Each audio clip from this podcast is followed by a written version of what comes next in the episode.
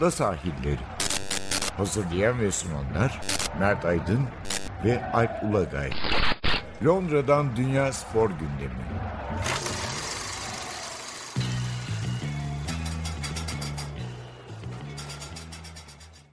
Ada sahillerinden merhabalar. Ben Alp Ulagay.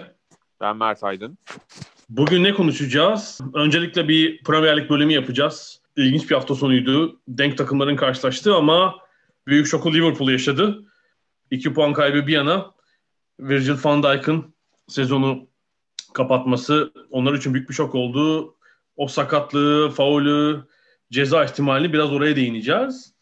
İkinci bölümde de belki farkındasınızdır. Fransız Futbol Dergisi bu yıl Altın Top ödülünü vermiyor ama herhalde onun yerine geçecek tüm zamanların rüya takımı diye bir şey yapıyorlar.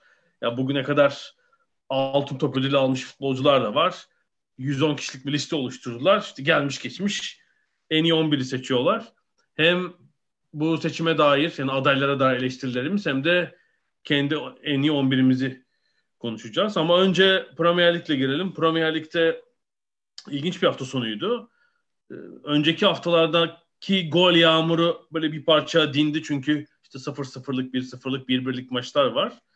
Ve ilginç bir şekilde herhalde denk takımların karşılaştığı bir hafta oldu ki böyle çok farklı sonuç da yok. Yani bir 4 birlik sonuç var. O da son 90 artıda oldu o maçın e, diğer golleri ama beraberliklerin çok olduğu, denk mücadelelerin yoğun olduğu bir haftaydı.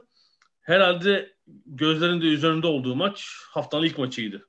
Cumartesi evet. günü Everton Liverpool Merseyside derbisinde karşılaştılar ve maç önü ben de kısa bir yazı yazarken fark ettim ki Everton 2010'dan beri kazanmıyormuş. 10 yıl olmuş yani. Hatta tek tek maçları kontrol etmek zorunda kaldım. Ya bir hata mı yapıyorum 10 yıl olabilirim diye gerçekten 10 yıl. Ama bu sezon farklı bir Everton var. Maç öncesi liderlerdi, puan kaybetmemişlerdi. Liverpool milli maçlar arasından önce böyle bir 7-2'lik sarsıntı yaşamıştı. Bu yüzden merakla beklediğimiz bir maçtı.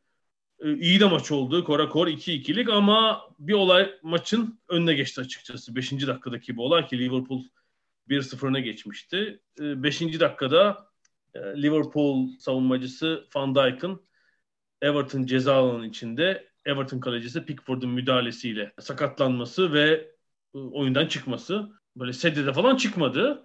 Sekerek çıktı ama Van Dijk'ın oyundan çıktığını da pek görmediğimiz için dedim ben hakikaten ciddi herhalde. Belki bir ay falan olmaz ama ertesi gün öğrendik ki Van Dijk'ın diz bağlarında bir problem var ve ameliyat olması gerekiyor. Yani hem Liverpool için hem lig için kötü haber. Liverpool sağ içi liderinden, liderlerinden birinden ve savunmanın en, en önemli oyuncusundan bu sezon mahkum kalacak. Yani sezonun son bireyi döner mi ve o dönene kadar neler olmuş olur onu göreceğiz ama e, zor bir durum Liverpool için gerçekten. Van Dijk'sız Liverpool'da ne olur onu konuşacağız ama önce şu şey meselesine gelelim. E, bu sakatlık pozisyonuna. E, Van Dijk'ın pozisyonunda aslında bir penaltı olarak değerlendirilebilecek pozisyonda ama Van Dijk topu almadan offside pozisyonda olduğu için ki bu da VAR'la tespit edildi. Sonra hakem penaltı kararı veremedi. Tamam o kısmı anladık ama e, Van Dijk'ı sakatlayıcı bir hareket var değil mi? Yani bu için yani bir... şöyle diyelim. Bu pozisyonu bir an değiştirelim. Şöyle diyelim. Van Dijk gole giderken arkadan bir oyuncu, e, Everton'da bir oyuncu boş kaleye Van Dijk topu atacakken üstüne atladı ve düşürdü normal bir şekilde. Hakem geldi, penaltıyı verdi ve oyuncuya kırmızı kart gösterdi. Ve daha sonra VAR burada pozisyonda offside olduğunu anladı. Bence o, o kırmızı kart geri alınır. Düşüncem bu. Benim anlattığım farazi pozisyondan bahsediyorum. Hı hı. Ama bu pozisyon bence o pozisyon değil. Çünkü burada rakip yani çünkü o dediğim pozisyonda rakip e, golü atan, otmaya çalışan oyuncunun sağlığına zarar vermek yerine işte çok basit bir tutarak sadece hani boş kaleye gol atmasını engellediği için bir kırmızı karttan bahsediyorum. Ama burada ciddi şekilde yani oyuncunun daha sonra ağır bir sakatlık geçirmesi önemli değil. Geçirmeye de bilirdi. Ama sonuçta bir oyuncunun çok ciddi şekilde sağlığını tehdit edecek bir hamle yapılıyor kaleci tarafından. Ee, o yüzden hani benim yorumum bu pozisyonda offside olsa bile kaleciye bir kırmızı kart verilmesi şeklinde. Ya da şöyle diyelim bu pozisyon varla tespit edilen bir pozisyon olmasa penaltı hakem tarafından da görülse. Eski dönemde olalım VAR dönemi olmasın. Top atıldı ve yardımcı hakem kaleci ve Van Dijk topa koşarken bayrağı çekti. Ve tam o sırada da Pickford bu hamleyi yaptı. Atılmalı mı atılmamalı mı? Ben atılması gerektiğini düşünüyorum. Ama yani hani tersini söyleyen varsa itiraz bir şey diyemem. Ama e, burada bir oyuncunun ciddi şekilde sağlığını tehdit edecek bir hareket, bir çarpışma yok yani. Çarpışma sonucunda da böyle bir sonuç çıkabilirdi. E, ama bir çarpışma yok. Kaleci bilerek ve isteyerek yani ya da şöyle diyelim Pickford ille de bir penaltı yapacaksa ve rakibi zor durumda bırakıp hani gol atmasını engelleyecekse penaltıyı da riske etmişse daha yumuşak bir şekilde daha sağlığını daha az tehdit edecek bir şekilde bunu yapabilir miydi? Çünkü bu basketbol değil. Hani basketbolda fauller sert yapılır basket faul olmasın diye. Kota altında özellikle. Şimdi böyle bir pozisyon da yok. Yani penaltı gol diye bir şey yok. O yüzden de ben açıkça söylemek gerekirse kırmızı kart verilmesi gerektiğini düşünüyorum pozisyonda. Ben daha da ileri gideceğim. Bir tek VAR protokolüyle ilgili bir şey söyleyeyim. Pozisyon zaten VAR uyarısıyla e, offside olduğu tespit edilerek hı hı. iptal edildi. Yani penaltı olmadı. Ancak VAR hakemi David Good şöyle bir ihmal yapmış. Penaltı pozisyon önce penaltıya bakıyor. Hı hı. Ama penaltının öncesinde offside var mı onu yok mu diye geri gidince offside olduğunu tespit, tespit ettikten sonra tekrar e, bir ceza uygulanıp gerekmediğine dair inceleme yapmayı unutmuş. Yani hakemi o noktada uyarmayı, uyarmayı unutmuş. Peki Ve... ben şöyle söyleyeyim. Hakem bunu görmedi mi? Yani bu hakemin göremeyeceği bir pozisyon değil ki. İlle de şeyse e, VAR'la olan diyaloğunda o pozisyondan da bahsetmiş olabilir mi? Yani olması gerekmez miydi? Ya da kendisi direkt olarak bu pozisyona müdahale edemez miydi? Hani offside'ı tespit edemez hakem ama. Ya burada olması gereken şu. E, David Kut yani e, video hakem maçın hakemi Oliver'ı şeye yönlendireceksin ekrana. Git bak. Offside kararından sonra olabilir ama yine de buna kırmızı Hı. kart gösterilebilir diye yaralayıcı bir hareket var çünkü. Evet. Bunu yarması lazım. Yani o da bir... Hayır, orada yüzde yüz katılıyorum zaten ama ben yine de maçın hakemi Oliver'ın da bir şekilde VAR uyarısı olmadan e, bunu yapabileceğini düşünüyorum. Yani offside'ı anlaması mümkün değil hakemin. Bunu VAR uyarısıyla offside verilmesinde hakemin bir yapabileceği bir şey yok. Ama e, hakemin gözünün önünde olmuş bu hareketi hani ille VAR uyarsın diye beklemesi bence doğru değil. VAR'ın yaptığı hata o ayrı mesele ama maçın hakeminin de çok masum olduğunu en azından bu pozisyonda söyleyemeyeceğim. Sonradan peki buna ceza verilemez mi? Bununla ilgili de bir açıklama yapıldı. Maç içinde kırmızı kart incelemesi yapılmadığı için sonradan ceza da mümkün olmuyormuş. Ve bu sebeple olan tabii Van Dijk oldu. Hani Van Dijk'a olan olduktan sonra dediğin gibi e, ceza verilse ne olur verilmese ne olur ama en azından hani bu maç içinde bir ceza verilmesi gerekirdi. Bir türlü futbolun hadden halledemediği sorun. Ki bazen daha da kasti oluyor biliyorsun böyle. Yani böyle bacak kırma hadisesi falan yani çok sık olmasa da Türkiye'de de çok oldu bizim hani çocukluk gençliğimizde sık gördüğümüz hmm. bir durum yani. Acak, ayağı kırılan, bacağı kırılan. Maçta belki sadece sarı kartla kurtaran oyuncu çok olmuştu. İngiltere'de de oluyor. E, bir türlü buna bir çare bulunamadı. Yani burada bir daha hakeme bırakılmayacak bir şey söz konusu. Karar mekanizması olması lazım. Yani maç içinde kaçmış olabilir ama rakibi böyle sakatlayan oyuncu varsa e, beceriksiz ve dengesiz müdahaleyle yani onun bir başka cezasının olması lazım. Ben bu kanaatteyim. Yani böyle sadece kırmızı kartla da kurtarmaması lazım. Evet tabii. Yani bu da Pickford'a vereceksiniz. 3 ay otursun. Man çıkma önüne kadar. 3 ay otur kenarda sen. Ağır bir ceza yani Dediğim gibi e, Alp yani bu Hı. basketboldaki şey gibi değil yani. Hani basketbola dedim ya pota altında çok sert fauller izleyebiliriz. Çünkü hani adam o smacı yaptırmamak için çok sert bir ne yapayım ki basket faul olmasın. Hani bir faul yapıyorum diyebilir. Tabii onlar bacak kol kırmıyorlar ayrı mesele ama şimdi futbolda öyle bir şey yok. Yani o orada basit bir çelmeyle adamı düşürürseniz, ille de düşürmek istiyorsanız sakatlamadan basit bir hareketle yapabilirsiniz yani. Bilmiyorum. Yani o sırada o maçta çıkmamış olabilir, topu ıskalamış ve öyle vurmuş olabilir. Bilemiyorum. Bin tane ihtimal var yani Pickford e, adam sakatlamaya çıktı diye e, ön yargılı olmak istemem. E, bin bir şekilde olmuş olabilir o pozisyon. Duyguları bir yana bırakırsak net bir şekilde e, hakemin ve VAR'ın görevleri, görevlerini doğru şekilde yapmadığı düşüncesindeyim. Bence Pickford'un doğrudan sakatlama niyeti yoktu. Çünkü böyle olan örnekler de biliyoruz. Böyle değil ama şunu hesapla de ben tüm gücümle çıkayım. Kenarda tabii, tabii. pozisyon artık hani olabilecek sonuçlarını gözetmedi. Yani Mutlaka. burada beceriksizlik ve dikkatsizlik var. Hani kasıktan daha çok. Hı hı. Ama buradan da ciddi sonuç doğabilir elbette ve öyle oldu gerçekten. Maçta bir tane daha oldu bir pozisyon. Onda kırmızı kart verildi Richarlison'a. En son 90 evet. artıda Richarlison böyle oyuna atıldı. Onunki bayağı kastiydi yani. Kastiydi işte onu diyecektim. Yani evet. o pick, onunki Pickford'unkinden çok daha ha, sonucu aynı ağırlıkta olmadı. İlginç. Yani cezasını doğru şekilde cezayı gören Richarlison'un yaptığı hareketin sonucu Pickford'un sonucu kadar ağır bir sonuç olmadı rakip oyuncu için.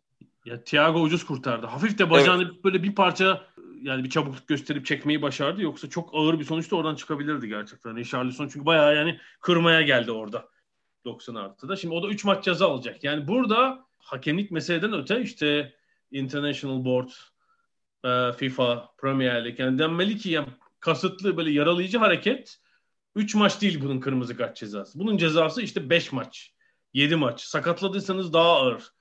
Böyle tepeden bir karar ya olması lazım Başımıza ki. iş mi alacağız? Türkiye Ligi'nde neler olacak ondan sonra? Şimdi bu pozisyon sakatlamalık mı değil mi? Kaç hafta e, oynamazsa öbürüne falan. O norm, no, no, normal kuralları işletemiyoruz Türkiye'de. Bununla birlikte neler olur neler. Ya ben sen de onları mutlaka hatırlıyorsundur yani. Kaç oyuncunun yakın dönemdekileri atlamış olabilirim. Bak Selçuk Yula, Rıdvan Dilmen, Okan Buruk, Çizio, e, Ümit Davala, İstanbul Sporlu çocuğun adı neydi? Güven. Ee, değil mi? Şey, Güven. Gü soyadını unuttum. Kocabal galiba değil mi? Evet evet Güven Kocabal. Bir sürü böyle olay oldu yani bu bu oyuncuların bir kısmının kariyeri sonra aynen devam etmedi yani. Hani Rıdvan Dilmen iyi örnek. O harekete kadar, Yesiş'ten yediği tekmeye kadar kariyerini düşünelim. Kırmızı kart pek hatırlamıyorum ben pozisyonlarda. Kariyer bitiren tekmeler yediler 80'ler 90'larda. Sonra Doğru. da bir FIFA bir takım önlem aldı bu. Direkt kırmızı kartı getirdi falan ama o hani o maçlık kurtarıyor. Tabii. Bence onun ilerisinde de bir şey lazım, bir müdahale lazım. Gerçekten benim en sinir olduğum şey özellikle bu geçen sene Premier Lig'de de oluyor işte. Yani böyle bileğe tabanla basma, bilek bükülüyor falan böyle harekette. Hakem hatta Doğru. atmıyor bir sarı kart gösteriyor. Ya bırak at herifi adam daha ne yapacak zaten? Kırsın mı ayağını yani? Neyse sinir oluyorum gerçekten buna bu şey özellikle kasıtlı olan. Yani Pickford'da bence o yoktu. Tabii kalecinin kalecilere hani böyle vücudunuzu büyütün.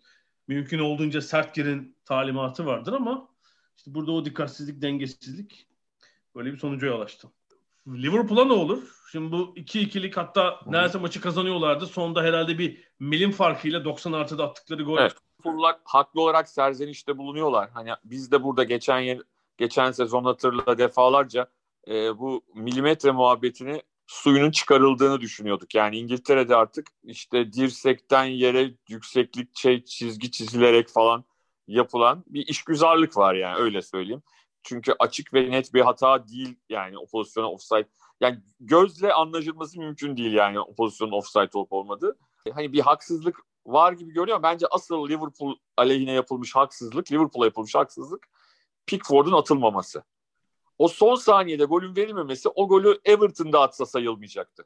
Kim atarsa yani ilerleyen günlerde Liverpool'un lehine de e, şey olabilir. O saçmalık bir işe yarayabilir. Onun için ben hani Liverpool'ların şikayetindeki e, asıl gerçek olması gerekenin Pickford pozisyonu olduğunu düşünüyorum açıkçası. Şöyle bir şey oldu. Yani aslında zor bir açılış fikstürü yaptı Liverpool 5 maçta. Evet. Çok kötü bir durumda da değiller ama Van Dijk'ı kaybetmek sezonun bütününe Tabii. olumsuz damga vurabilecek %100. bir durum oldu. Çünkü şimdi Liverpool şöyle bir tedbirsizlik yaptı bence. Yaz aylarında burada da konuşmuştuk. Yaz ayları demeyelim artık yazın sonu. Transfer döneminde.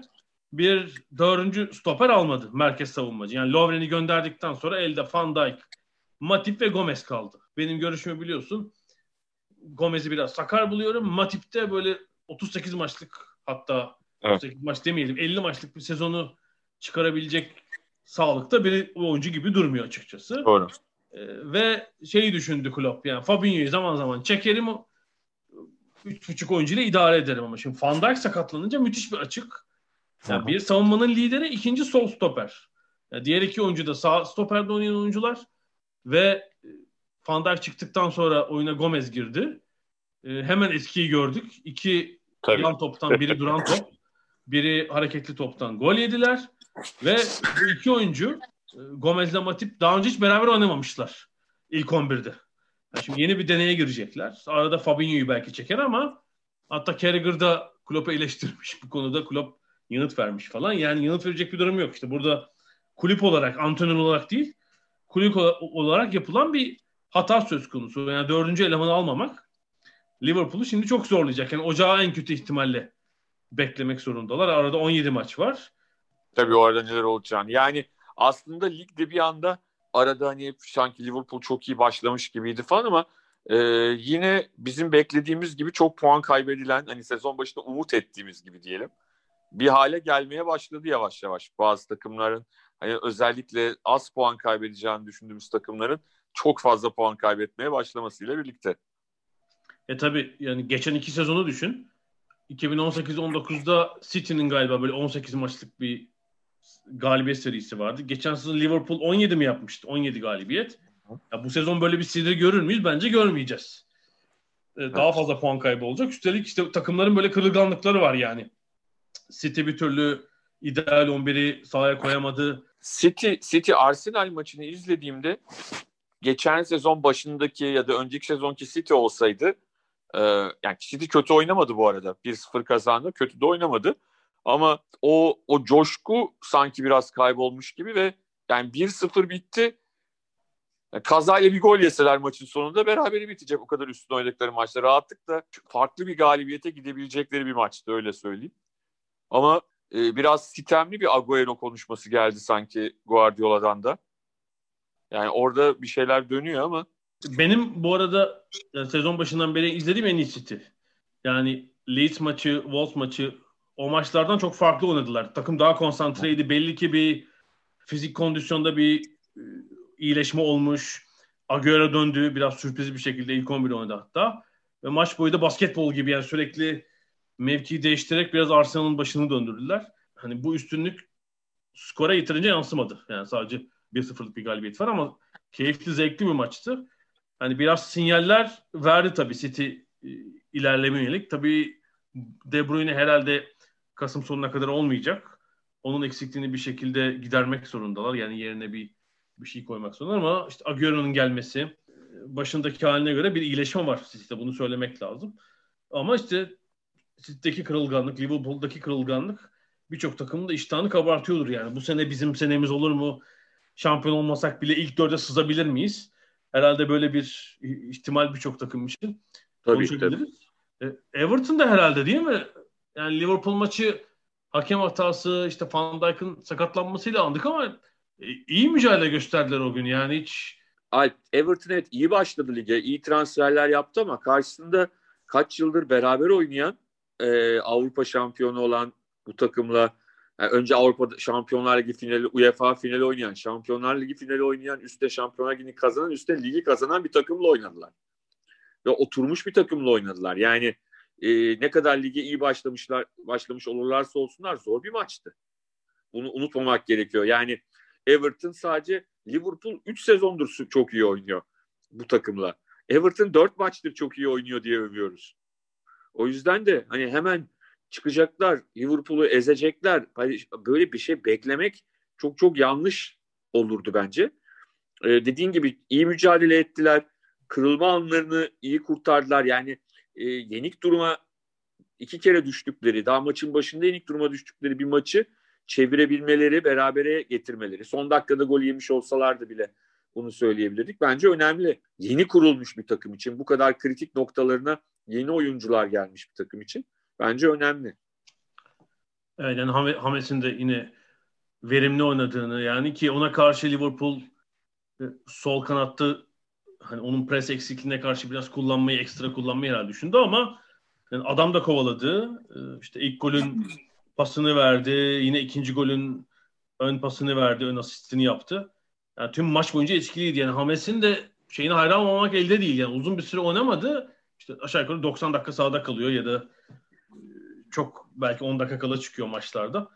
Yani fizik kondisyonu gayet elinde. Konsantre şundan beri. Evet. Onun Hı-hı. hakkını vermemiz lazım. Doğru. Ee, bu arada yani Liverpool için tabii bir kötü sinyaldi. Calvert-Lewin gibi atletik santiforlar Liverpool savunmasını çok zorlar. Everton'da onun Doğru. Artılarını herhalde sezon sonuna kadar görecek. Yani bir kere Yani daha... e, Calvert-Lewin'e de şöyle bir parantez açmak lazım. Milli maçta da gol attı. Yani sadece Everton'ın e, organizasyonunda çok formda bir oyuncu olmadığını gösterdi. Yani milli takım organizasyonu içinde de golünü attı. E, hakikaten Marco Silva gittikten sonra işte Duncan Ferguson'ın ardından Ancelotti'nin gayretleriyle Calvert-Lewin'i kazanmış oldu İngiliz futbolu. Yani hatırlarsan Cenk ilk geldiğinde Calvert-Lewin'i şeyden saymıyorduk. Hani rakibi olarak saymıyorduk. Sonra e, Cenk oynamazken Calvert-Lewin'i oynattı diye Marco Silva'yı herkes eleştiriyordu. Yani e, e, Everton içler acısı bir futbol oynuyordu. Calvert-Lewin de o futbolun içinde başka bir kötü paragraftı. Ama e, herkes Ferguson'ın, Duncan Ferguson'ın üzerinde çok büyük etkisi olduğunu söylüyorlar. Hakikaten çok e, değerli bir katkı ve Calvert-Lewin bugün İngiltere'nin en formda santrforlarından bir tanesi oldu. Yok müthiş oynuyor açıkçası yani büyük bir fizik güç var. Bir de yani Everton onu ona top şişirmek yerine onu ceza alanı içinde iyi ortalarla buluşturmayı başarıyor bu sezon. Böyle meyvelerini alıyorlar. Yani bu haftanın bir ilginçliği şuydu.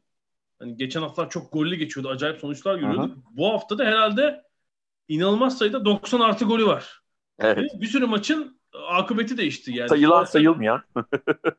yani sayılmayan da var. Southampton, West Ham ve Brighton 90 artıda attıkları gollerle beraberliği sağladılar. Aston Villa 90 artıda attı. Galip geldi.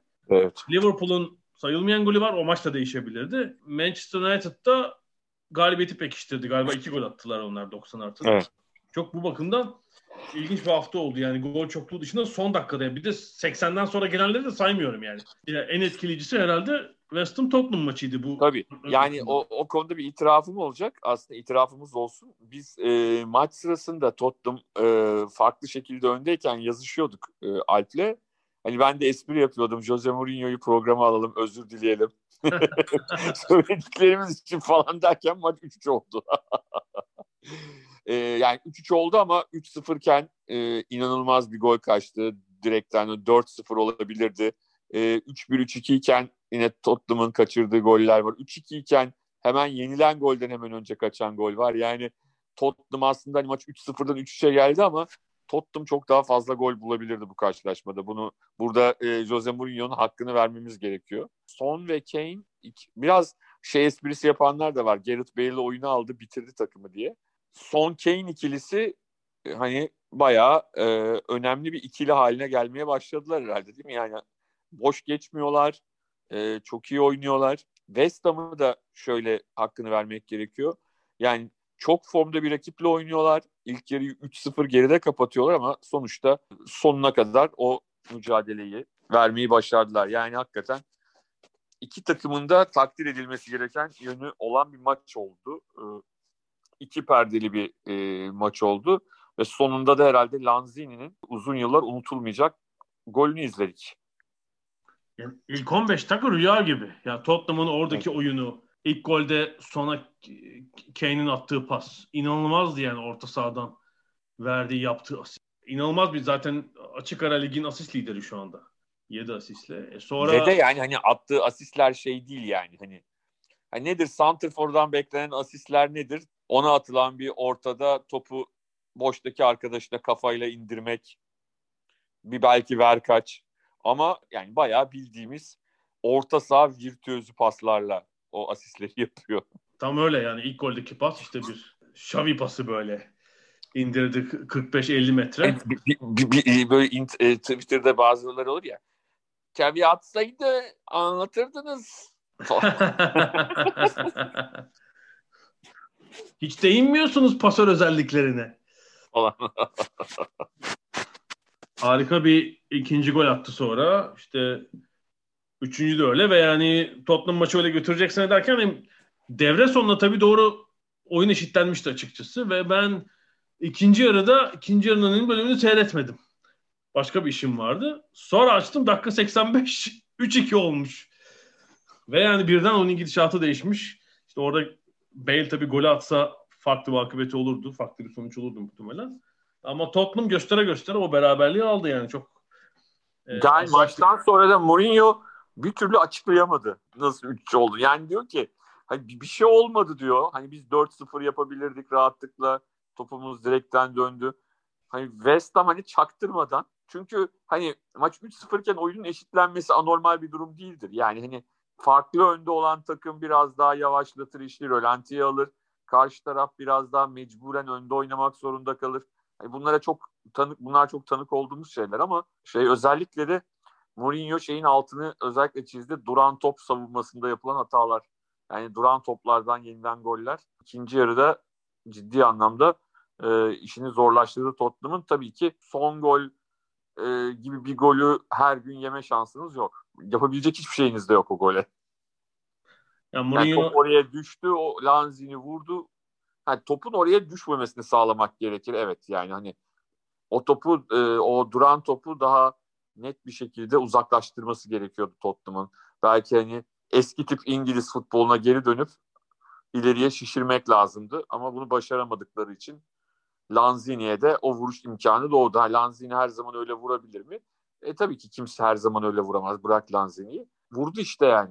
Mourinho takımın başına neredeyse bir yıl dolduracak herhalde birkaç hafta kaldı. Şöyle yani daha oyuna hakim bir Tottenham'ı görmek hakkımız. Ve Tottenham'ın elinde geniş bir çok geniş bir kadro oldu. İki tane ayrı 11 var neredeyse. Hatta 11'e giremeyenler var işte. Kadroya yazmadıkları oyuncu var. Ama yani şu 5 maça baktığımızda yani sistemik sorunu görüyoruz. Yani deplasmanda rakipler savunma hattını ileri çıkarırken Tottenham çok iyi. İki deplasman zaten. 5-2 ve 6-1 ama içeride sıkıntı. İçerideki 3 maçta 2 puan var.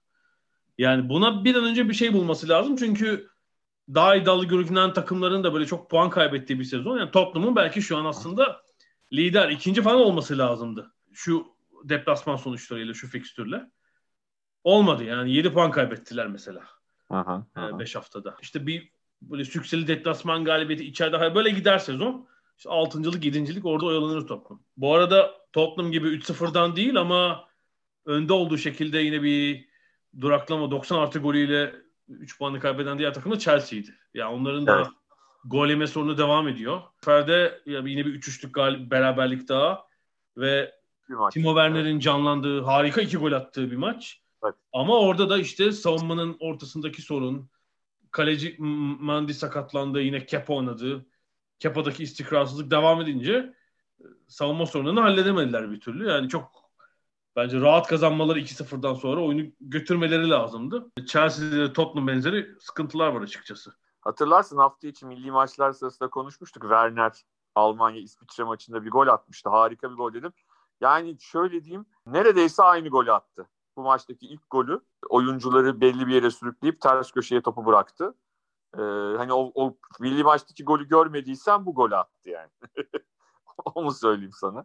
Kendine geldi. Ki maçtan sonra da Hazenütül'la bayağı bir e, muhabbet ettiler. Ki Hazenütül şey dedi maçtan sonra. Çok gol attığı için yani ben dedi tanıyorum dedi Timo'yu. Çok çok iyi kaliteli bir oyuncu. Ona ben güveniyorum. Zaten atacağını biliyordum e, dedi. E, ve mutluyum yani o da iki gol attığı için mutluyum. Yani şey esprisi yaptı e, muhabirde.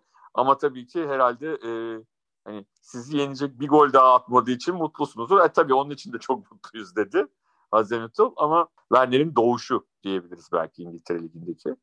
E, ama Chelsea'nin biraz daha hani böyle toplama takım yeni transferler için söylüyorum. Toplama takım görüntüsünden birazcık çıkması gerekiyor. Yani e, çünkü iyi bir takım olabildikleri anda böyle maçlarda bu üstünlükleri bırakmayacaklardır. Ama daha henüz o, o halde değiller. Dağınıklar. Senin bahsettiğin sorunlar da doğal olarak işin içinde. Ee, yani Kepa güvenilir bir kaleci olmaktan çıkmış durumda. Ee, yani Kepa kötü bir kaleci mi? Hiç değil. Ama şu anda dönem anlamında söylüyorum. Yani şu anda yaşadıkları ne bilmiyorum iç dünyası. İyi bir döneminde değil yani. Onu çok net. Maçta kurtarışları da var ama e, yani genel anlamda performansı çok sağlıklı değil. E, yani biraz e, şeyin işi zor Lampard'ın şu anda. Yani Lampard'ın tali işi olacak. Belli ki kimse alıp götüremeyecek. Yani ve böyle evet. e, Christmas'ta yılbaşında hani büyük farkla geride olmaz takım. Chelsea'de tepeye yakın olur. Büyük bir fark olmadan hatta belki daha da yakın olur. E, o sebeple iddiasını koruyacak yani Chelsea ligin tepesi için. Hani Lampard'a da büyük şey gelmez. E, eleştiri gelmez gibi gözüküyor. O en azından korktuğu şey olmayacak ama işte savunmaya bir şey yani Thiago Silva bu hafta yoktu. Hmm, en azından onu belli maçlarda savunmanın göbeğine monte edip hani biraz daha savunmadan top çıkışlarını daha iyi yapması lazım. Yoksa e, Werner kanatta da oynatabilir bazen ya da santrfor olarak. Onun şeyini görmüş olduk. Etkisini görmüş olduk bu hafta.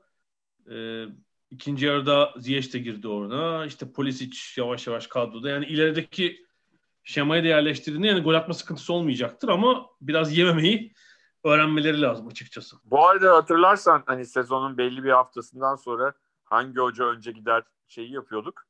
Ve e, milli maç arasından önce e, Ole Gunnar Solskjaer'e e, yavaş yavaş e, e, Solskjaer için tehlike çanlarının çaldığını söylemiştik ama milli maç arası hangi takıma çok yaradı dersek herhalde en üstte yazmamız gereken United olacak. Neden? Sadece hafta sonu aldığı galibiyet değil, üstüne Şampiyonlar Ligi'nde de Paris Saint Germain deplasmanında kazandılar. Hem de hak ederek kazandılar. Bir anda ve daha hani Cavani'yi daha oynatabilmiş değiller. Ne oldu? Ben merak ediyorum açıkçası milli maç arasında da. Facia sonuçların ardından ve 6 birlik Tottenham yenilgisinin ardından bu takım bir şekilde e, sanki bunları yaşamamış gibi bir geri dönüş yaptı. Şimdi Ole hocamın Cheshire'de Manchester dışında böyle büyük bahçeli bir evi var. Şimdi orada mangalı yaptı. Mangalı yaptı çocuklar geldiler. Dedi ki bu hafta bu hafta çocuklar asılalım. Takım yemeği As, yediler. Asılalım takım yemeği. Kenetlendiler. kenetlendiler. Söz verdiler. evet. Ee, kola yasaklandı.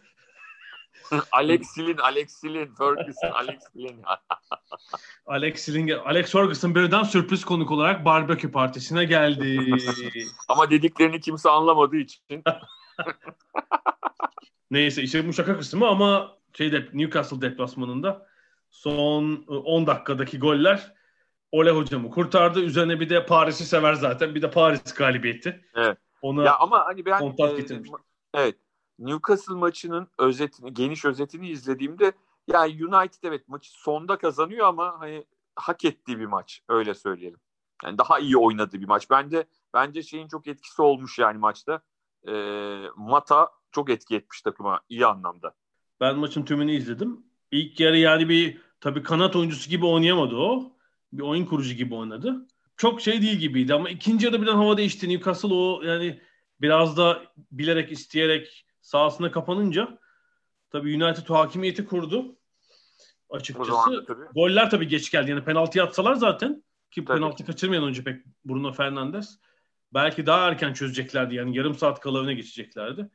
İş çok sona ve o müthiş gollere kaldı. Yani çok da güzel goller attılar sonra. Evet, yani Rashford'un da yükselişi e, Saint Germain maçının da kahramanı. United için üst üste o iki maç yeniden United'ı havaya soktu. Hele yani o kaybederken aynı farkı Liverpool'da yedi. Üstüne onlar dönüşünde kazandılar. Liverpool berabere kaldı. Yani United'ın dikkat ettiği takım olarak Liverpool söylüyorum. Ee, biraz moraller yerine gelmiş görünüyor United'da yeniden. Bölümde bir ee, bir şey daha değinmek isterim ben. Wenger'li şeylere denk geldim hiç programlara, podcastlara falan. Her röportaj yağdırdı. Yok ben kitabı aldım daha başlamadım ama. Aldı kitabı aldı tamam. Ben de daha kitabı okumadık henüz. Okumadık evet. Wenger'in onları işte ne? Kırmızı Sadece ve... şey spoilerını biliyorum kitaptan. Mourinho'nun adı geçmiyormuş. E, nedir? Kırmızı ve beyaz yıllarım değil mi? Evet. Aslında Fransız yazıldı kitap. İngilizce sonradan tercüme edildi. Yani aynı anda Fransa'da çıktı, yayınlandı. Bütün ee, Alp sen Fransızcasını oku ben İngilizcesini okuyayım da bari kıyaslayalım. Fransızcasında ol, olup da İngilizce'de olmayan bir şey varsa sen söylersin. Karşılaştırma yapalım. O kelimeyi kullanmış. ee, geçen cuma da BBC'de Graham Norton şova çıktı. Orada ya onu kaçırdım diye çok üzüldüm. Aslında iPlayer'da var galiba girip seyredeceğim. Var var. Yani ben Graham sonradan Norton... ben sonra iPlayer'den izledim. Daha sonra iPlayer'den izledim. E ben o... seyredeceğim çünkü Graham Norton Show'u ben zaman zaman seyrediyorum. Aslında Türkiye'de çok e, taklit edilen tarzda bir formatı olan bir program ama tabii e, Graham Norton mizahi açıdan çok enteresan bir karakter, çok renkli bir karakter. Onun da galiba yeni kitabı falan çıktı böyle hani değişik bir adam. O gün kimlerleydi bilmiyorum hani diğer konuklar kimdi. Uh, Freddie Flintoff vardı, kriketçi. Sonra Amerika'dan, Kaliforniya'dan biliyorsun BBC'de onda bir program var. Samuel L. Jackson. Evet. O, eşiyle o bağlandı. Bir de Dawn French, o da aktris sanıyorum. Onlar vardı. O, o, o iyiydi. Sonra bir sürü podcast'e çıkıyor. Bütün şeylere röportaj verdi. Kitabı okuyunca tabii daha fikrimiz olur. Bir Wenger'le ilgili beni bir hayal kırıklığına uğratan bir şey. Biraz şey gibi. Her, her yönüyle değil tabii. E, işte futbol hakkındaki genel düşünceleri anlatınca belki sorun değil ama Arsenal'la ilgili bölüme gelince bir orada bir bahaneciye dönüşüyor. Bir Lucescu'ya dönüşüyor. Çünkü, ya 2005'ten 2006 diyelim. 2006'dan sonra pek başarılı olamadı ya sonuç olarak. İşte bir lig şampiyonluğu yok. Avrupa'da başarısız takım ve yani üstelik bu başarı seviyesi giderek azaldı yani 2018'e kadar.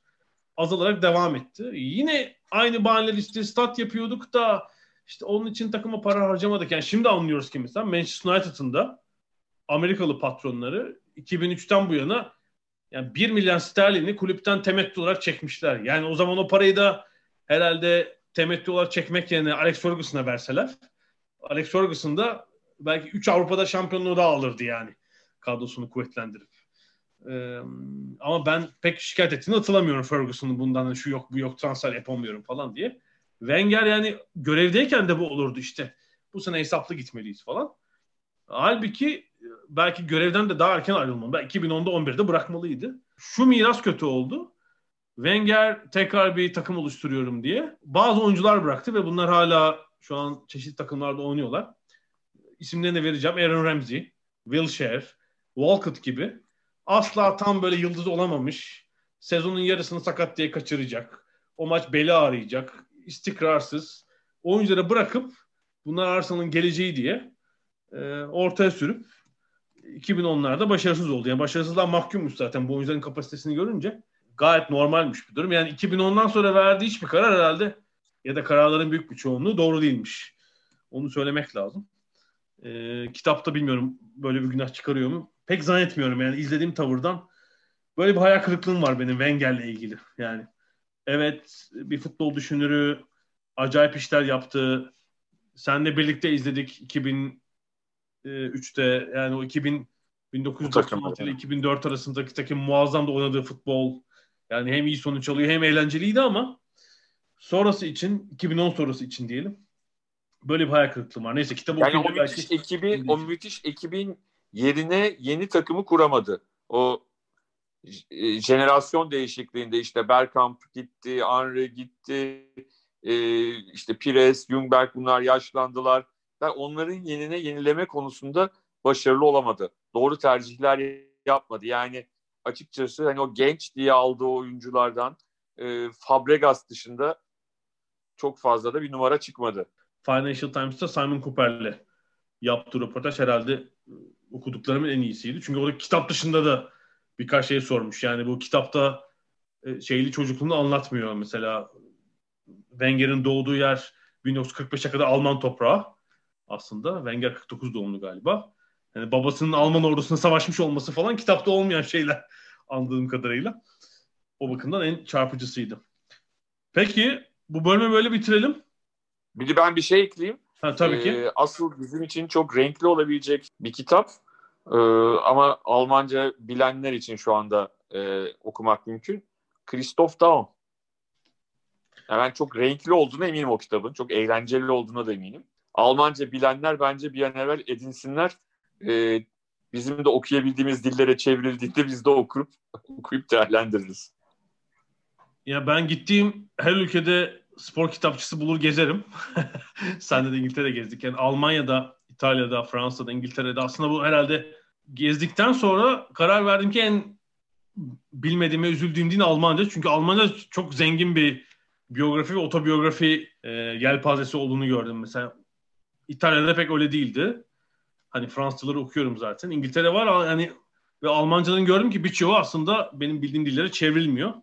Üzülmüştüm o yüzden. Valla Nauman'ın İngilizce'ye çevirme ihtimali çok yüksek gibi gelmiyor bana. Olsa olsa biz onu Türkçe okuyabiliriz bir çeviri olursa gibi geliyor. Tam üstüne bastın çünkü yani Davum'un Almanya'dan sonra çalıştığı en büyük ikinci ülke Türkiye. Yani pek İngiltere Aha. tarafında şey olmadı onun. Ya Avusturya'da çalıştı. Avusturyalılar da Almanca konuştukları için zaten onların bir şey çevirmesi yok ama yani İngilizceye çevirme ihtimali çok düşük görünüyor. Bizim beklentimiz e, ya da Fransızcaya sen en azından okursun diye ama e, anladığım kadarıyla hani bizim umudumuz birilerinin Türkçe'ye çevirmesi olacak. Evet ben de. Ama umarım doğru birine çevirirler, çevirtirler. Ya evet bu sıkıntı da oluyor. Yani iyi çevirmen olup hiç futbol... Valla birine çevirsinler bizim Fatih Demireli de editörlüğünü yapsın. Şey futbolla ilgisi var mı yok mu çeviren bilemiyorum ama hani çeviren çevirdim çevirmedim diye bilen biri de futbolu bilen biri de okusun diye düşünüyorum. Aynı endişeye ben de kapılıyorum yani. Çevirmen belli ki iyi bir çevirmen ama futbolu hiç bilmiyor mesela. Te- terimler üzerine hiç kimse kontrol etmemiş oluyor. O futbol terimleri saçma sapan değişikliklere uğruyorlar Türkçe'de. Buradan sesimizi duy Fatih Demireli. Bu konuya ele e, son okuyuculuğu yap. Son okumasını yap. Peki bu ilk bölümü bitiriyoruz. İkinci bölümde Altın Top Rüya takımı konuşacağız. Eleştirilerimizi de söyleyeceğiz. Az sonra görüşmek üzere.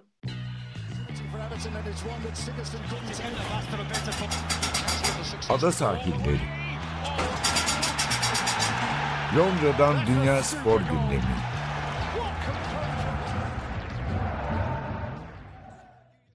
Ada sahillerine devam ediyoruz. İkinci bölümde de biraz gündemden farklı bir konu. Bu altın top rüya takım tartışması. Malum Fransız futbol 1956'dan beri e, yılın futbolcusu için altın top ödülü veriyor. Uzun bir süre Avrupalılarla kısıtlıydı bu. 1995'e kadar galiba. Sonra Avrupa'da oynayan tüm oyuncular diye genişlettiler. İşte 2000'lerde tüm dünyadaki oyunculara yayıldı ama zaten en iyi oyuncular Avrupa'da oynuyor. Kısa bir dönem FIFA ile ortak yaptılar. Sonra oradan kurtardılar paçalarını. Doğru hareket. Bu sene ise bir herhalde Temmuz ayında açıkladılar. Bu Covid-19 işte oynanamayan bazı maçlar, ligler falan derken 2020'de altın topun verilmeyeceğini açıkladılar. Buna en çok Bayern Münihler, Bayern Münihler isyan etti. E, bunun yerine de herhalde böyle bir gündem tartışma yaratmak için bir şey yaptılar. Ballon d'Or Dream Team yani altın top rüya takım. İnternet üzerinden okurlar oylayabiliyor ama 170 kişilik bir jüri. Herhalde bildiğimiz altın top jürisi bu. Onlar tüm zamanların en iyi 11'ini seçecek. İşte Tabii 110... mesela bazı oyuncular var işte Maradona gibi, Pele gibi.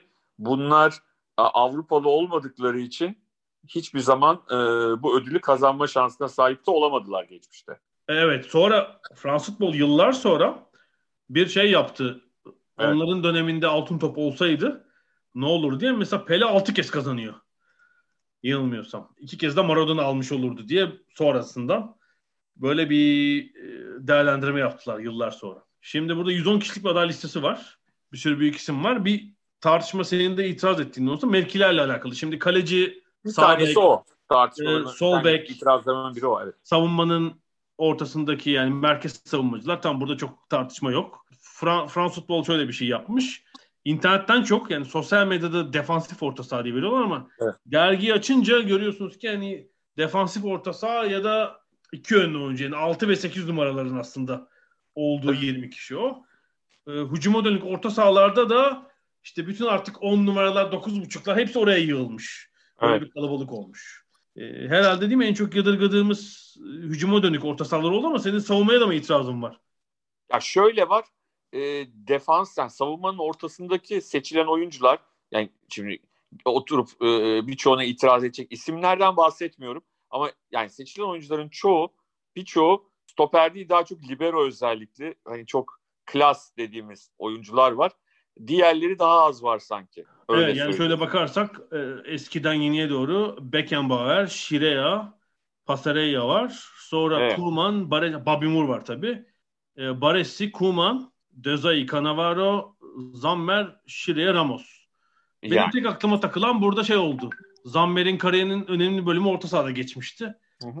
Son belki 4-5 sezonunu mu şeyde geçti. Tabii altın şöyle e, savunma oyuncusu olarak altın top aldı. 96. Doğru.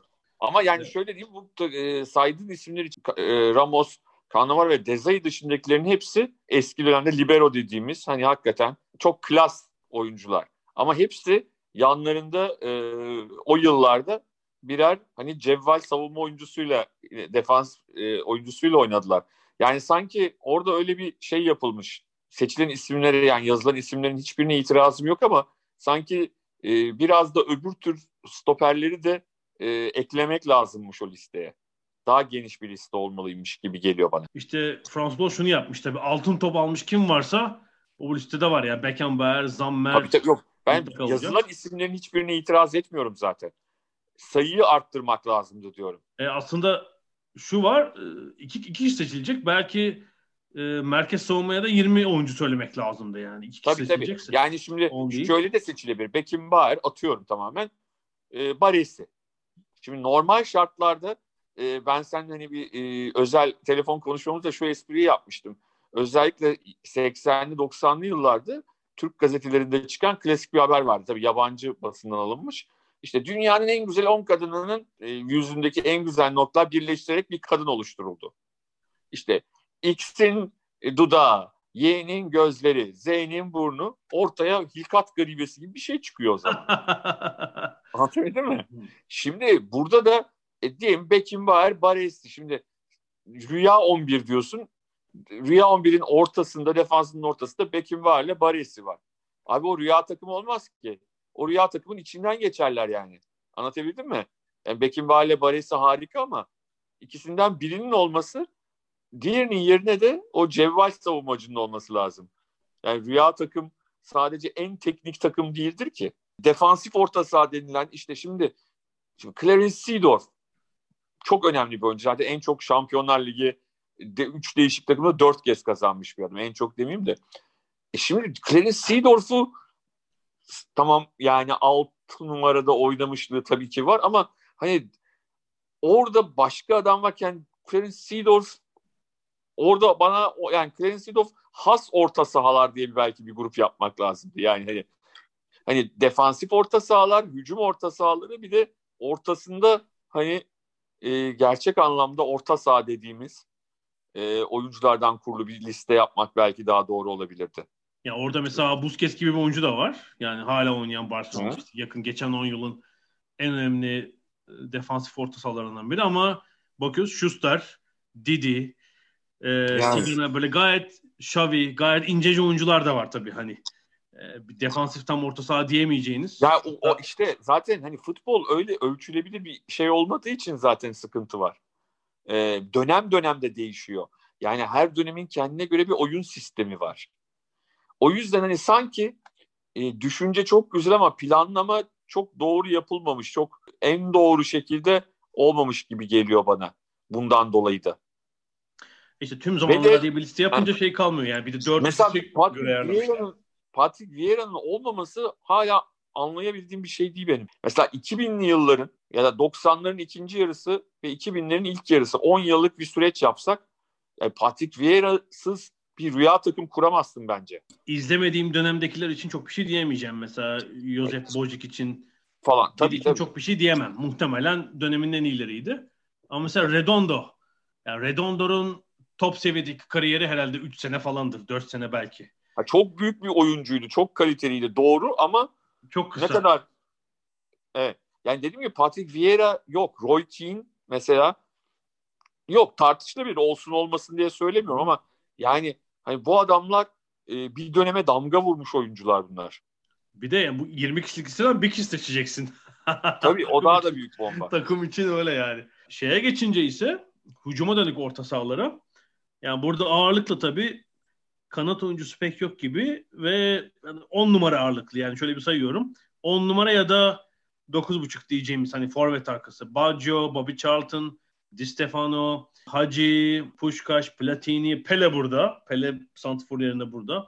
Mesela Rudgulit var. Rudgulit pek forvet arkasından ziyade ikinci forvet ya da sağ forvet gibi oynamış bir oyuncuydu. Son döneminde liberoydu biliyorsun. evet.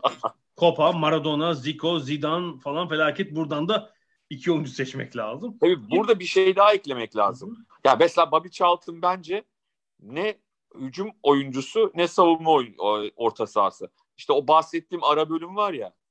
Bobby Charlton o. Yani ben Bobby Charlton'ın e, tüm maç yani oynadığı ma- bazı maçların tamamını izledim. Tabii ki e, oynarken değil ama daha sonra. Yani Bobby Charlton hani box to box diyeceğimiz bir adam. Yani savunmada top da çıkarıyor. Biraz sonra nefis bir for golü atıyor ileride falan.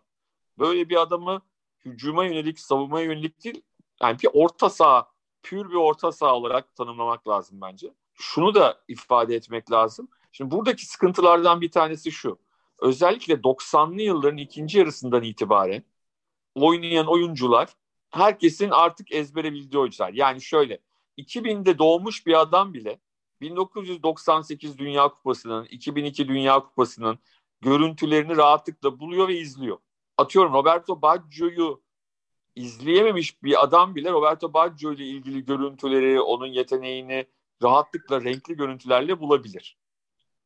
Ama daha öncesiyle ilgili işte sen Jose Bossi diyorsun. Jose Bossi seyretmiş kişilerin büyük bölümü zaten internet kullanamıyor şu anda. O da ödül ver. Anlatabildim mi? O, oy verme şansları yok yani. Neyse sinemalara geliyor. İngiltere Macaristan maçı renklendirmişler. evet evet. Sinemalarda. İngilizler vermez Bossi'ye o zaman zaten. Ondan sonra şey ne derler? Yani e, bunu da düşünmek gerekiyor. Yani o adamları oraya figüran olarak koymuş olma ihtimalleri de var. Ha, şöyle diyeyim. Franz Beckenbauer'e yine oy gelebilir. Çünkü Franz Beckenbauer futbolu bıraktıktan sonra da dünya futbolunda ve Alman futbolunda çok önemli bir figür olmaya devam etti. Ve insanlar seyretmeseler bile onun hep abi çok büyük futbolcuydu ile idare ettiler. Bobby Charlton için de geçerli bu. Luis Suarez var. Yaşlı Suarez'den bahsediyorum yani İspanyol Suarez'den. Yani Luis Suarez'in kim olduğu, nasıl bir oyuncu olduğuna dair orada oy kullanmaya girenlerin %99.9'unun en ufak bir fikri yok. Can Bartu biraz... o da gitti. Can ya, Bartu vardı ona karşı oynamış. evet. Ya orada orada asıl sıkıntı böyle bir operasyonu aslında müthiş bir görsel şovla belki süslemeleri gerekirdi. Belki bu oyuncularla ilgili belgeseller, mini belgesellerden bahsediyorum. 10 dakikalık. Bu tip şeyler yapılabilirdi. Yani bu oyuncuların kim olduğuna dair herkesi bilgilendirmek adına. Güzel bir iş yaptılar. Biz ne kadar tartışsak da tartışıyor olmamız zaten iyi bir şey olduğunu gösterir. Hani mevkilerle ilgili itirazımız olabilir, isimlerle ilgili itirazımız olabilir. Zaten yüzde yüz herkesi ikna etmek mümkün değil o e, adaylar konusunda. Jüriye yollamışlar bir DVD seti. Hı-hı. 54'ten bugüne altın top falan diye. Onlar izleyecekler. ya işte tamam onlar izlesinler. Zaten hani şimdi sonuçta jüri dediğin adamlar genelde hani gazeteci ve hani bir şekilde şeye daha hakim insanlar ama e, diğerleri için aynı şey. Yani şimdi Macar gazeteci Jose Bossin kim olduğunu biliyordur. Yani orada atıyorum şimdi Lefter, Can Metin olsa e, Türkiye adına oy verecek gazeteci de e, onların kim olduğunu seyretmemiş olsa bile biliyor olacak değerlerini, önemlerini. Anlatabildim mi? Ama İspanyol gazeteci için Jose Bosik hiçbir şey ifade etmiyor olabilir ya da bir İsviçreli gazeteci için hiçbir şey ifade etmiyor olabilir. Adını ilk kez duyuyor olabilir biraz daha iyi düşünmeleri lazım. 99'da sanki 99'da da böyle bir şey yapmışlardı. Tam emin olamadım. Yani şey biterken 20. yüzyıl biterken de. Ee, ben World Soccer'ı hatırlıyorum. Onlar hani kendi kendilerine 20. yüzyılın en iyi 200 futbolcusunu kendileri koymuşlar. Bir şey seçmeden hani bir kendileri seçip 200 futbolcunun ismini yayınlamışlardı. E, Lefter Küçük Andonyadis de vardı bu 200 futbolcu arasında. E, 20. yüzyılın en büyük 200 futbolcusu arasında. World Soccer dergisinin seçtiği. Ee, tabii bu Fransız futbolda hiç Türk oyuncu yok. Hatta yolu Türkiye'den geçmiş. Yani Hacı var. Hacı var. Ee, hücuma dönük orta sahalar arasında. Sonra Ant Tigana daha sonra Antonio olarak geldi. Forvet'te de mesela Messi ve Ronaldo tabii birbirine ayrılmış. Ronaldo sol forvetlerde. Messi sağ forvetlerde. Santrforlarda da Bergkamp, Cruyff, Kenny Dalglish, Eusebio, Koçiş, Gerd Müller, Romario, Ronaldo, Van Basten ve veya var. Ronaldo derken Brezilyalı Ronaldo tabii bu arada. Ağırlık tabii şeye toplanmış. Yani 110 oyuncunun 20'si Brezilya'dan. Hı. Hiç kaleci yok. Çok doğal. 16 İtalyan, 13 Alman ve 12 Hollandalı var. 9 İspanyol, 7 İngiliz, 7 Fransız, 4 Macar, 4 Arjantinli öyle gidiyor. Ee, işte Kamerunlu, Liberyalı, Kuzey İrlandalı, İskoç, Sırp, Galli, Bulgar, Ukraynalı oyuncular da var ama o dört ülke özellikle yer tutmuş. İşte zaten 7-8 ülke etrafında dönüyor. Yani çok normal. Ee, 1956'dan bu yana hem milli takım hem de kulüpler düzeyinde futbola damga vurmuş ülkeler. Bir de şey ilgimi çekti sonra hani belli bir takımın oyuncuları ön plana çıkmış gibi. Mesela İtalya 82. İtalya 82'den 6 oyuncu var. Dünya şampiyonu olmuş milli takımdan. Çok normal yani İtalya'nın herhalde gelmiş geçmiş en büyük takımıdır o. Savunma attı komple şeyde. Kaleci dahil. Zaten savunma attı. Tardelli var bir de yani Zoff, Bergomi, Gentile, Şiria, Cabrini ve Tardelli. Tabii C- Gentile e, ile ilgili hani oraya konulması da kızması da insanların normal olabilir ya bir yandan da. yani mesela yani sağ bekte Gentile var. Gentile var. Dani Alves yok. Ben mesela yani Gentile'yi tabii sertliğiyle hatırlıyorum. O zaman çok müsamaha gösteriliyordu. Yakın sertliği ama 82 Dünya Kupası'nın maç özetlerini izleyenler Zico ve Maradona'ya çektirdiği eziyeti yakından görebilirler yani. Evet. Maç başına 10 Kaddafi lakaplı. Libya doğumlu olduğu için Kaddafi lakabına sahip. Bıyıklarıyla. Onun dışında Barcelona 2009'dan 5 e, oyuncu var. Brezilya 70'ten yine 5 oyuncu. E, Milan 89'dan 5 oyuncu. 3'er 4'er oyuncu olan takımlar var. 98 Brezilya'dan 5 kişi var. İtalya 2006, Manchester 99, Brezilya 82'den 4 kişi var. Hani dönemine damga vurmuş takımlar tabii Almanya 74, Hollanda 74. Hemen ön plana çıkmış. Ya da onun dışında da tek ayrı ayrı böyle ha, bir... Türkiye'den geri geçmiş şeyin ismi de var orada değil mi? Johan Neskens. Antrenör doğru Neskens de var. Neskens, Rijkaard var doğru. Rijkaard var evet Rijkaard. Neskens, e, Tigana. Programdan sonra belki sosyal medyadan en iyi 11'imizi de paylaşırız. Şu an var mı sende? Şöyle diyelim aslında başlayalım. Kaleden Hı-hı. başlayalım abi. Şöyle, şöyle söyleyeyim. Ben 11'i kurarken yani bu Fransız dergisine de bağlı değil. İki kişiyi koyuyorum. Etrafını sonra yerleştiriyorum. o iki oyuncu da Iniesta ile Xavi. Ben o ikisini koyuyorum. Kim varsa koyuyorum. Diğer oyuncular ondan sonra. Çünkü işte Maradona mı olacak, Pele mi olacak Zidane onları kendi aralarında bir tercih meselesi. Hepsi bir arada olamayacağı için. Iniesta ile Xavi'yi koyuyorum. Ee, ama kale dersen kaleye ben ben Buffon'u koyuyorum.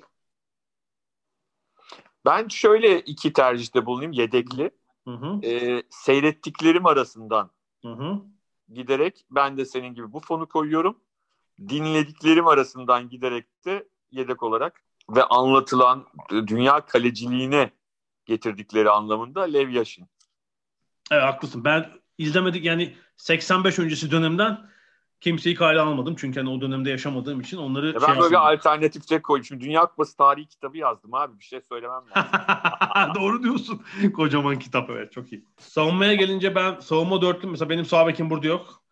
Ben Dani Alves, Baresi, Cannavaro ve Maldini koyuyorum. Ee, ben sağ tarafa e, Dani Alves'in bir hemşerisini koymaya e, düşünüyorum Kafu. E, orta defansın ortasında Aynen Baresi e, bende de defansın ortasında. Yanına cevval birini almam lazım. Yoksa yani hani tabii ki e, Beckenbauer gibi bir oyuncuyu da almak isterdim ama Baresi'yi seçince yanına cevval olarak ben de Cannavaro'yu seçiyorum. So- sol taraf yani evet Maldini aslında benim defansın ortasında Baresi'nin yanına koyabileceğim bir adam olabilirdi ama sol bekleri aldılar onu. Roberto Carlos biraz daha ağır basıyor galiba. Maldini'yi çok sevsem de. Ya Türkiye'de oynayan Carlos var ya tabii. Unuttum. Doğru diyorsun bak. Onu, tabii, doğru. Carlos var. Abi o kadar inanamıyoruz ki Türkiye'de oynamak. tabii tabii evet. Çok iyi. Hocalık da yaptı üstüne hani sadece şey. Tabii tabii doğru doğru. Çok ee, orta sahaya geçtiğimizde defansif orta sahadan bir adam mıydı alıyorduk?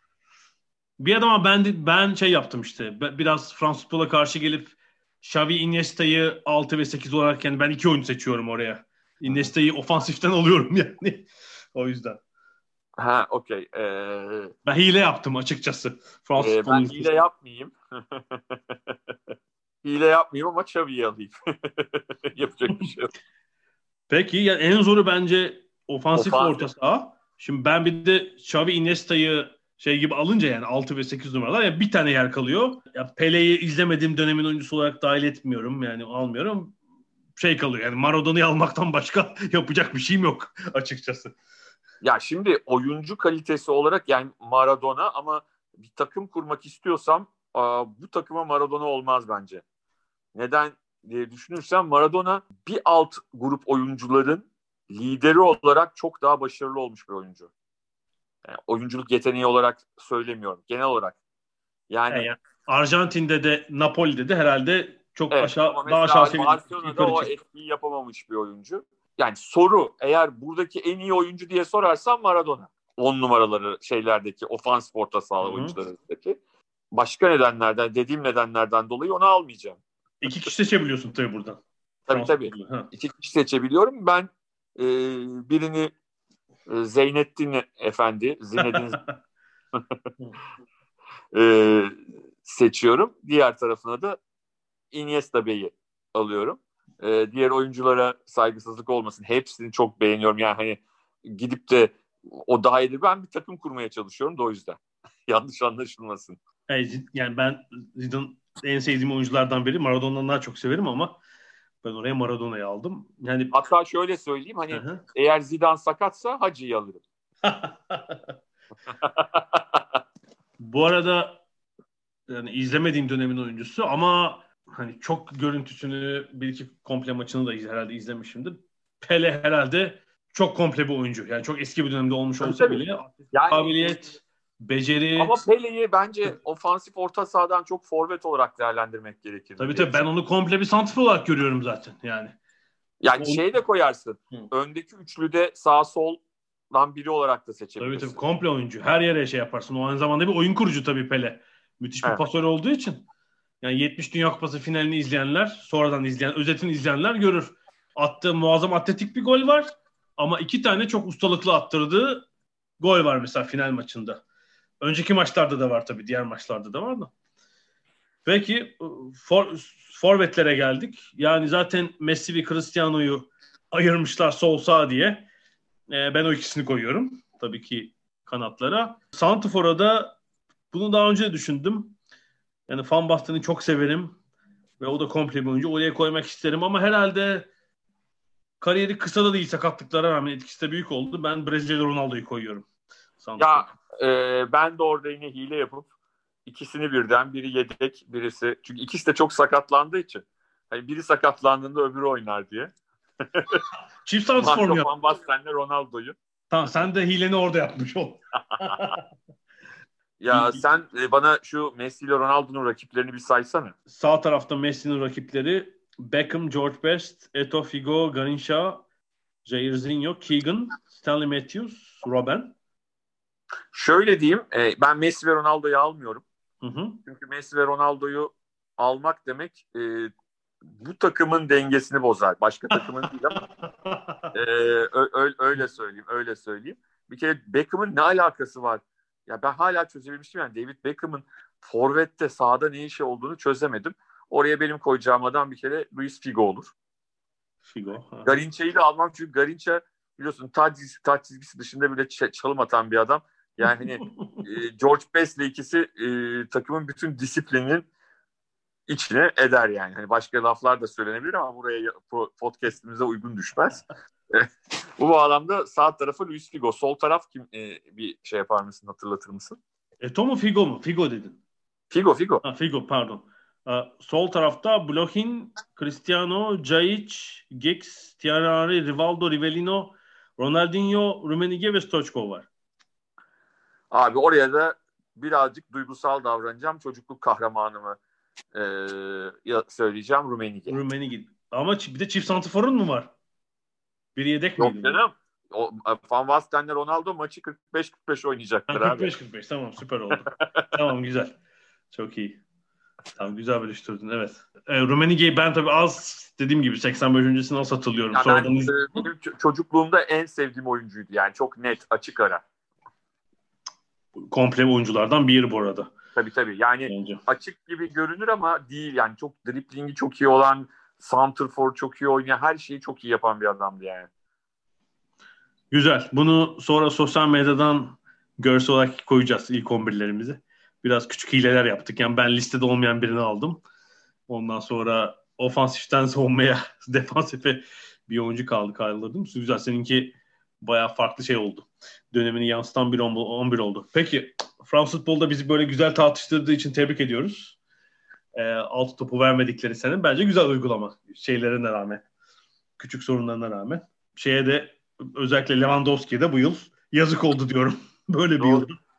Ama Herhalde- şöyle bir şanssızdı. Yani eğer Euro 2020 yapılsaydı hı. belki Lewandowski'yi gölgede bırakacak bir oyuncunun çıkma ihtimali vardı.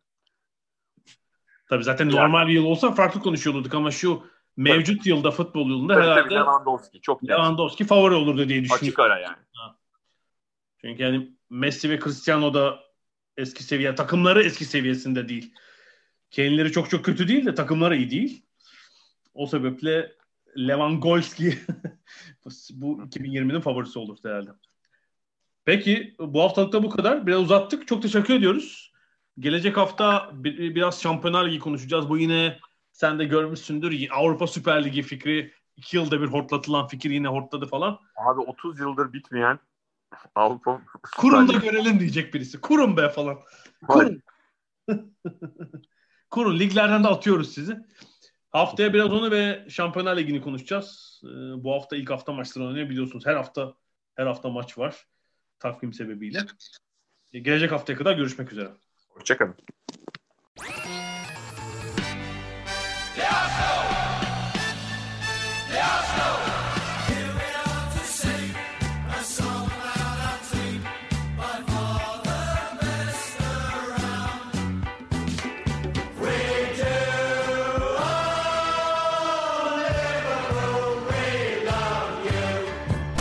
Ada sahilleri. Hazırlayan ve sunanlar Mert Aydın ve Alp Ulagay. Londra'dan Dünya Spor Gündemi.